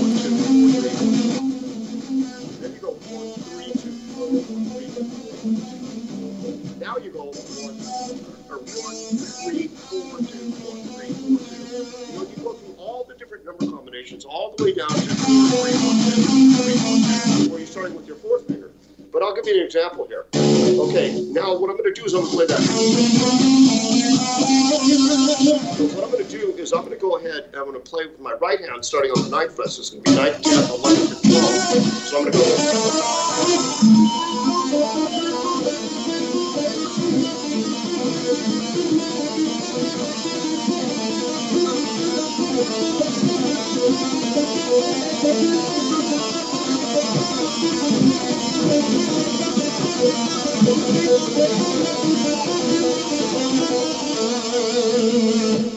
see, so you can see that I'm using each different finger. Then you would start the ones that start with your second one, second finger, two, one, three, four, two, one, three, four. So you go in every different number combination that you possibly can with each hand. So what I what I think is so cool about that is the fact that a lot of us are are a lot of us kind of favor, or actually I shouldn't favor, but ignore our pinky on our fret hand. And it's one thing to get that. I've seen some guys and girls out there that have like this pinky that could crush steel, and a lot of us are kind of like tucked away, and it's kind of like the the ugly stepchild. But you're not, not only do you have strong uh, fret hand, you're telling us now we got to get our pinky strong on our on our our uh, picking Right. hand. Right, and that's a that's a difficult one to do, but um, you know, it's just like being a three finger guitar player with your left hand. It's it's kind of limiting. Yeah. And if you're just playing with three fingers on your right hand, then it's, that's limiting as well. I, I know a The lot. one Of, thing it will cause though is the more you use your pinkies, the more likely you are to get carpal tunnel. okay, yeah, okay, that's that's good. Operations on both hands for carpal tunnel, and basically I had to kind of back off on using my pinky too much because that's what was causing it. That's what the doctor said. Oh, go easy on it. Yeah. Okay. So- That's that's a good point to, to be aware of as well too. I know some of these things you I've you know downloaded some lessons offline, and uh, you know you're doing some of these stretches and you and you feel it right away. If you're not used to it, you're like oh, and you got you got to watch those warning signs and be aware of that because you could end up hurting yourself if you're not. It's like you know you Oh, don't yeah. you don't go out and run a marathon without warming up. Right, exactly. And one of the things that I recommend, um, if you are one of those pl- players that do play it with a lot of stretches, you know, um, is to, to to be able to like really reach long distances. You know, uh, for more linear style playing, what you have to do is you have to stretch out the webbing in between your fingers, and you can do that just by simply using your right hand to stretch out Okay. that webbing in between your first and second fingers Yeah. do it with your second and third, not to the point where it hurts, just to the point where you can feel it stretching. And you'll be sitting there in your car at a stoplight or something, you can do that. And you, of course, you can even do the same thing with your right hand as well. You know, if you're if you're interested in, in playing a lot of two-headed technique, so it works both ways. That's I was just kind of doing that as you were telling me here, and and, and you, you can feel the pain if you go too far. But um, I like that idea. Because when I was first going to the Guitar Institute, they said you should be able to reach the third fret with your first finger to the tenth fret with your fourth finger. And I'm going, I don't think so. Not with these hands. I, I got some pretty short fingers. But you know what? Eventually, I was able to do it. Yep. So it's a long stretch, and it may look like an octopus when I'm doing it, but that's basically, you know, I was able to stretch him out that far, so I was able to do it. Oh, that's why a lot of us that um here on the channel that you know follow Eddie Van Halen as a guitar player as well too. Some of those things, you know, it's some of those crazy, crazy stretches. He has small hands. He has quite small hands, um, and he does these crazy stretches as well too. You'd you'd wonder sometimes, like you know, you sometimes you see him shake his hand out, whatever. Obviously, a little bit of pain, but some of those stretches and to do that fluid like you guys do, I guess after a while it just becomes muscle memory. I guess. Who, who was doing that? Paul Gilbert was? No, Eddie Van Halen, like you know, Oh, really? You yeah. he was he was uh, shaking his hand out a little A little bit? bit, yeah. You know, you'd see him, you'd see him do those crazy stretches, and he'd shake his hand a little bit, just probably just to get ready for it. Or I don't think it was necessarily hurting, but just getting his hand prepared for some of those stretches. Yeah, yeah, exactly. Yeah, yeah. If you don't stretch out beforehand and stuff, it can be a little bit painful. I always, I never go on stage without at least um, a half hour or 40 minutes of just exercises first, because um, otherwise I get up there and there are certain things that I can't reach or certain things I can't do. I have to go through these exercises first in order to be able to pull them off, you know, so Yeah. I yeah, completely. I really like that that stretching idea though that you were just talking about. That's really really cool technique. There's you know things to do you know that uh, can can help uh, prepare for that and to you know kind of uh, expand your stretch, which is great. Right, right. Yeah. Uh, someone in the chat had a question here. Um, I think it was Rocamp56.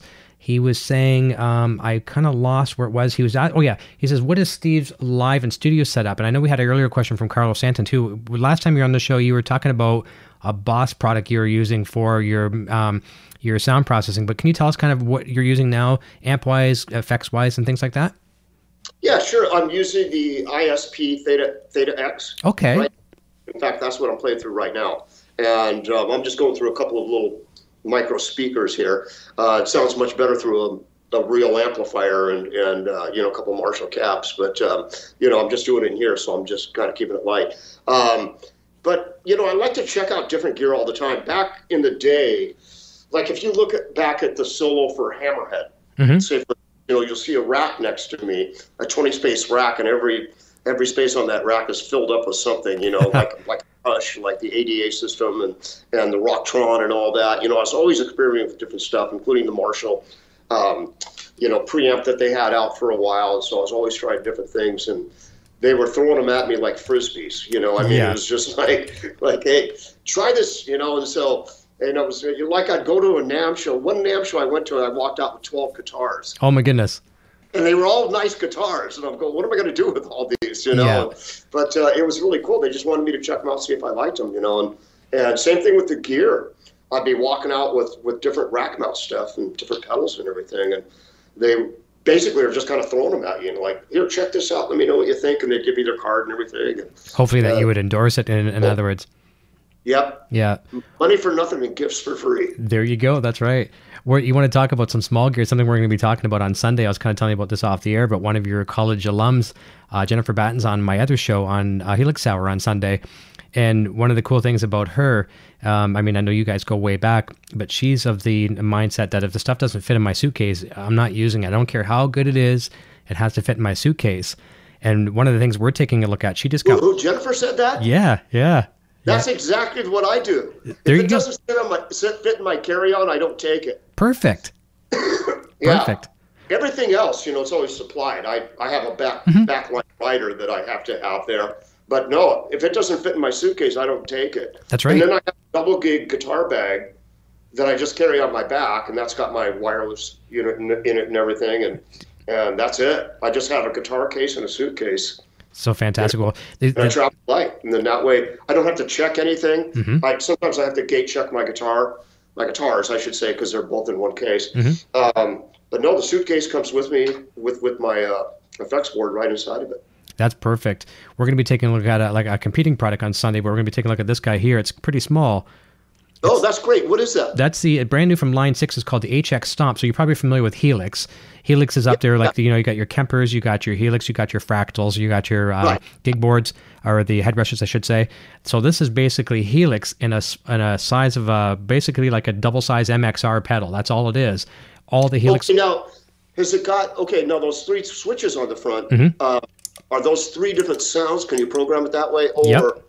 Yep. Okay. So you can use it. So then you have three presets you can go to right away before you have to go to another bank. Yeah, or get this. Here's what's really cool with any digital mod, any digital modeler out there. All of them, the ISP, Boss, um, everybody, even Line Six. If you're going to go from preset to preset, everybody has a bit of a um, um, like a millisecond of, of dropout. Everyone has it. No one, no one has it, so it's not perfect like that. So you can set it up to be a stomp. I could have like a phaser. I can have a chorus. I can have a distortion if I want to set it that way, or I can have presets. And inside, what Line Six does is they have a thing called snapshots. So picture you got your Marshall amp behind you, and for your rhythm tone, you know, it's a one channel amp, we'll say. For your rhythm tone, you've got hardly any gain, and your volume's about halfway. And then for your lead tone, if you would have a second Marshall, your lead tone would be gain probably three o'clock, and your master volume up higher. So it's almost like you're taking a snapshot and a, uh, with a camera of how you would set that up. In these products, you create a snapshot, so it's the same preset inside a preset with things change. Maybe there's phaser on that part of the uh, snapshot that wasn't on the other one. There's no latency, so you switch. There's nothing. It's phenomenal, absolutely phenomenal. Now the only limitation in something like this compared to the bigger brother is you can only have six blocks. But for you, I can see you no problem. Rhythm, I mean, sorry, like a reverb delay, um, maybe maybe some kind of a modulation effect, an amp modeler, um, and you still got a couple blocks left over. Right. Oh man, that sounds perfect because that thing's a lot smaller than what I'm using right now. Look at the size of my hand compared to it. I mean, you know, it's six, Wow, that's amazing. 600 bucks US. And I'm certainly not trying to sell them on there. I'm just trying to pitch it. out. Say that again? It, it just came out J- About a month ago. Yeah. Yeah. A month ago. Okay, I haven't even seen that one yet. Yeah, because I'm always shopping around, looking at um, you know different online buying sites just to see what new gear is out there. you know, Yeah. like Sweetwater and stuff. Yeah, of course. Yeah, they're one of the best for sure. Well, Yeah. we're, this is kind of funny because I've had Jennifer on the show here before, and you know we are talking about you know her time in Michael Jackson and obviously the Eddie Van Halen you know influence and connection things like that. So this is a real twist. She's coming on a completely different show on Sunday, and I'll make sure I say hi to her uh, for you. But um, you know, Yeah. she's moved over to this, and she's like, "Hey, do you think you can help me build a?" She she goes, "For the rest of my life, I'm going to be being asked to play the Beat It guitar solo. Can you help me with that?" So I made a preset for her, and I've sent it to her, and I'm really nervous because I haven't heard back from her yet. We talk a lot, but I'm kind uh-huh. of I'm kind of feeling that she's like, "How am I going to tell Eric his preset sucks?" You know, I I, Oh, right, I don't know if that's the case, and I'm hoping that's not the case, but we'll find out on Sunday. But uh, it's really cool. You dive into this thing, no learning curve, and you can have everything from a Dumble to a Fender to a Marshall to a Diezel to, you know, whatever you want. So just as as those three buttons though, you can have those each set as a preset. Like say for one, number one would be like a, a heavy duty lead with some delay on it. Number two would be just like a, a stock rhythm that you really like, and number three would be a clean sound with some some chorusing on it, stuff like that. Yep. And so that that would be really convenient to have that on stage, and then maybe be able to go to another bank and have them switch into three different effects. Yes, you can So do that. If it can do that, then that's all I really need. You should look into it. Um, hit up your local music store down your way, wherever that is. If they have them, look, look for Line Six. Just go in and check one out. Ash down here in Guitar Center and all that, but the Sam Ash down here is huge. It's perfect. They'll have them. That well, Yeah. I, I shouldn't say they're they're selling so much right now that some stores won't have. Give them a call before you go down there, unless you're going down, Yeah. you know, to look at some other stuff as well too. But um, yeah, it's kind of. I just wanted to pass that along to you and, and share share some of the uh, you know other cool things that are out there.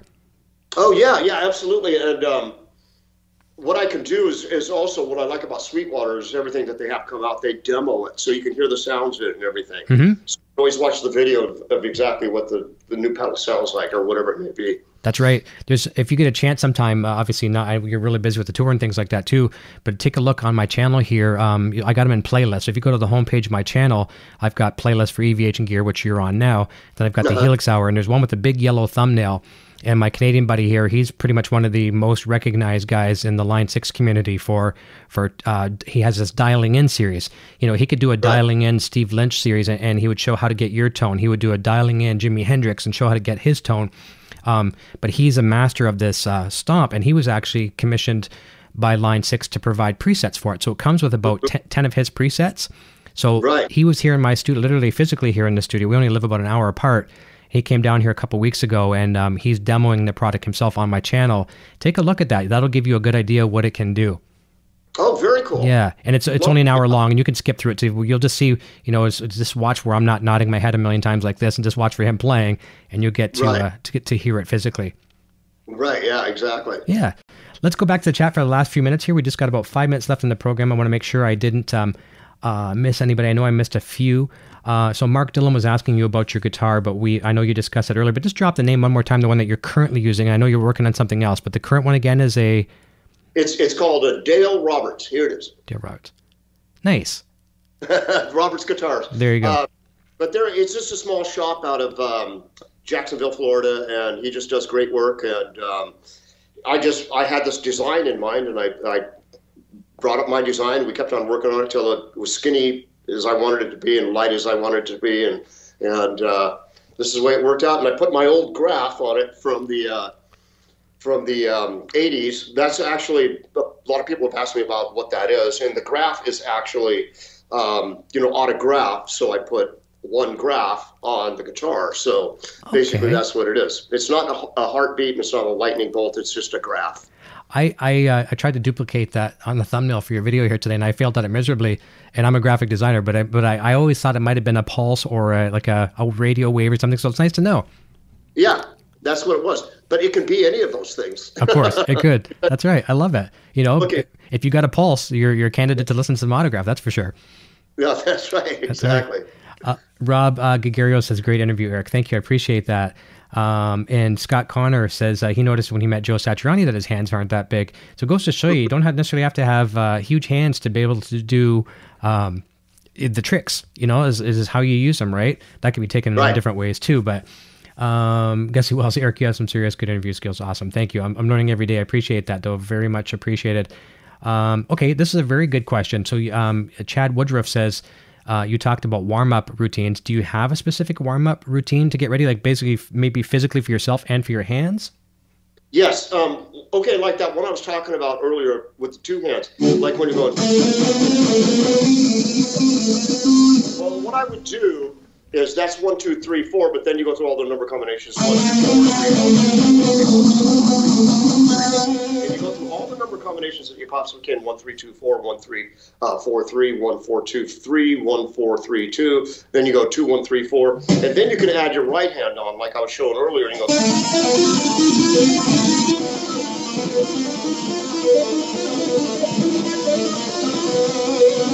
Now there's another one also that you can do. It's it's kind of like going down in flat fifths. You're going.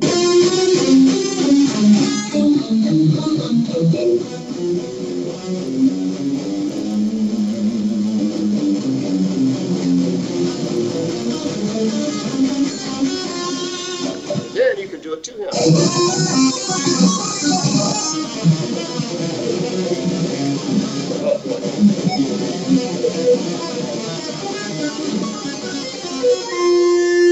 That's hard to do. It's hard to keep the string noise out from that one because you're playing all the way up on the yeah on the low E string, you know, and that's just the string noise just starts coming out big time on that. I should put a damper on it. In fact, I do have a washcloth right here. I could put that on it, but uh, I know we're running out of time. No, it's okay.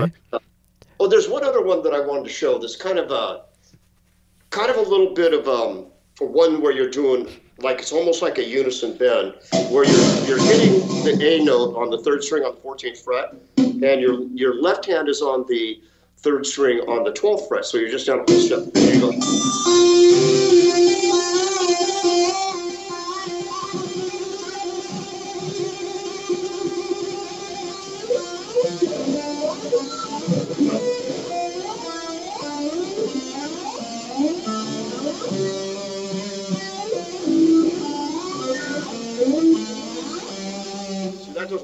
string dampener either. Of so course. Dampen the other strings, otherwise they're gonna they're gonna sound all like crazy. I, I like how guys like and I don't want to say just guys who uh, some of the uh, killer players, Jennifer Batten and you know a million other shredders out there, women shredders too. But I love how you all have these cool tricks, yet they're not taken from one another. Like Joe Satriani does one in a similar style to what you do, but certainly isn't isn't taking anything from you. And I know you're not taking anything from him. He does that one. He used to call it like the lizard down the throat, and he would start uh-huh. like on, on the G string on the second fret.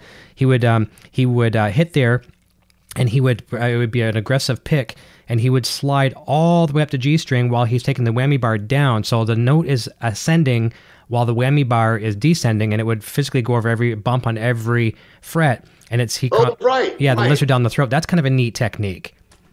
Yes, and there's another thing you can do where it sounds like you're bending, like you're. Con- it's a continuous bend. Okay. And that is when you use the vibrato arm up like up like this. And let's say I'm just playing the E minor pentatonic on a phone like this.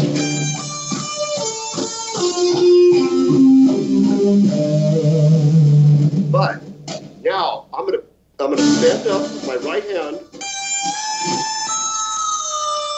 Now once that E is reached, I'm gonna hit the E on this.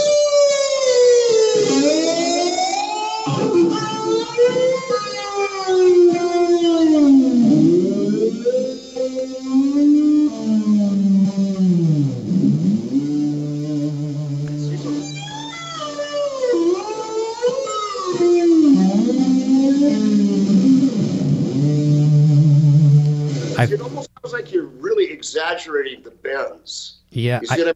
And I, another thing, like what you were just talking about, about two pitches working against one another. Mm-hmm. Well, what you can do is you can take, um, like, let's say, for instance, I'll go up to the 20th fret here, and I'm going to grab with my third finger, I'm going to go up and I'm going to grab from the E string, I'm going to grab the B string and have it come down so that the E string is going straight and the B string is actually connecting right with it there.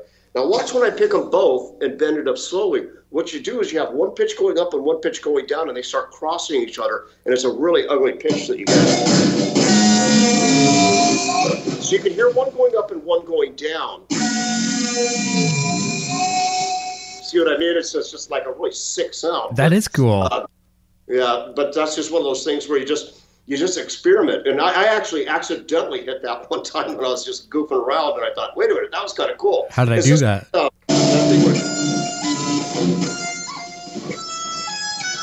you can get these different pitches. I watched Steve Vai do that one time where he was actually getting pitches by bending his string off the neck over the fret. See what I mean? Like that. Da, da, da, da. And um, I thought that's that's kind of a cool effect, but he worked on it to the point where he actually you know, got the notes, you know, to come out really clearly with it. I agree. The last, the second last one you did, uh, I, I know, just to give an analogy, I like to try to put a, a picture in everybody's minds. I, I uh, when you're doing the the really deep bends there, I could picture two whales having a very good time out in the ocean somewhere to that little sound. it's like a mating call of whales. That's perfect. Yeah, no, that's fantastic. Listen, we are at the 10:30 mark. I've had a, a, fantastic evening with you. I told you it would go by fast.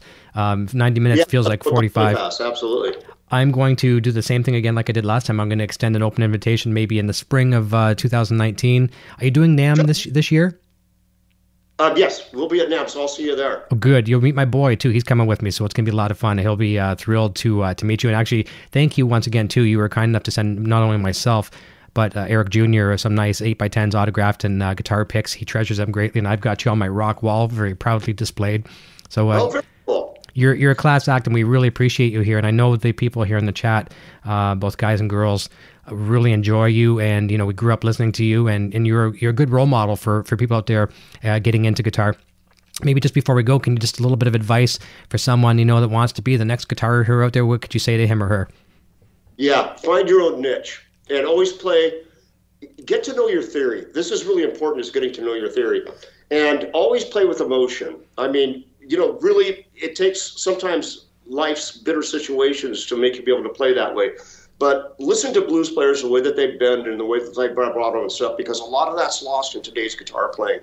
Um, not that you want to become a blues player, uh, but you just want to be able to pick up that technique from them and find something, experiment on the guitar and and with different amplifiers and effects and everything that becomes yours. Just like okay, say for instance, the Edge of U2. Mm-hmm. You know, Edge just plays all these incredible sounds. You know, he's not a real technical player or anything, but he, he just that's his thing, and you know he's if that's him playing it right as soon as you first hear him. So it's more about what your ingenuity is, how you innovate, you know, how you create, you know, and how original you sound. That's what it's all about. And write, write, write get into writing songs. It's there's there's a million guys that can play out there that are playing a million miles an hour and sweeping these arpeggios all over the house. Okay, but the thing is, are they playing? You know, are they making money off of it? Mm-hmm. The way to make money is from the writing. Period. Very well said. And I really like how you mentioned um, uh, the edge. I'll throw another guitar player out there that I love a lot, and I don't necessarily think he's got the you know the the vocabulary of some other of these shredders. Tom Morello you know the way he the way he uses effects. So here's here's a piece of advice i'm going to use for what you've said and expand here as well too is don't be hindered by your technical ability. Your ability that you don't have today may not be what's holding you back. You know it could be that trick. Right. it could be that little thing. Maybe you're using a tv remote control or a ray gun like steve you know steve stevens or whatever. You know yeah. whatever it is find your thing like you said and um, go with it man. You don't have to be the world's and, and even eddie has said shredding is cool not all the time Right, exactly, exactly. Find your own niche, perfect it, and that's who you are. That's it. Thank you. Great advice. We've had some great comments in the in the chat towards the end here. Everyone's enjoying the show. They're very appreciative of your uh, your time with us this evening, and uh, we wish you the continued success with the tour. I guess last thing, um, there's always a last thing. The album uh, obviously did so very very well. Um, is there an itch to get back in the studio and do another one? Yes, eventually. But right now, you know, we've got this album out and we've only released a couple singles off of it. There's also some more, you know, and, and probably towards the end of next year, we'll probably get back in and start recording some new material. Good to and hear. It'll, it'll take a different turn too, of course. We always, I always like to do something a little bit different on each album, you know, like why approach it the same way, you know, do something a little bit different. Good. Good, fantastic. We picked up some new people here tonight as well. We're very thankful. So, listen, uh, we hope everyone enjoyed the show and I hope you're able to warm up your weekend. Come and see us again over on Sunday, 3 p.m. Eastern Standard Time, 12 p.m. Pacific. Steve's good friend Jennifer Batten, uh, GIT uh, alum, is going to be on the show. We're going to have some fun with her as well. And uh, Steve, I'll say goodbye to you off here, but thank you again for a killer show. You uh, you, you hit a home run for us tonight. Oh, great. Thank you very much, Eric. I appreciate it. No problem. Don't go away. We'll say goodbye off here. Everyone, thanks so much. Have a great weekend. Stay uh, safe out there, and we'll see you very soon. Until next time. Cheers. Okay, sounds good. Thank you again. Hey, EVH Gear TV and Eddie Van Halen fans. If you are like me, you find the time to read books difficult. Why not have it read to you? Grab one of three critically acclaimed Van Halen audiobooks like Van Halen Rising by Greg Renoff, Running with the Devil by Noel Monk, or Everybody Wants Some by Ian Christe, available right now from Audible. Sign up for a free trial with zero obligation to get any one of these three audiobooks today. You can cancel if you wish after your trial membership expires and keep the book. There are many other great titles to choose from as well. Links in the description below, but just remember audibletrial.com slash evhgeartv. Click the link below and go grab your first free audiobook. Thank you for listening to this edition of EVH and Gear TV. This episode is being brought to you in part by VanHalenStore.com. Shop VanHalenStore.com for the largest selection of official Van Halen merchandise and memorabilia. Be sure to check out our website at evhgeardiscussion.com for more updates and follow us on social media.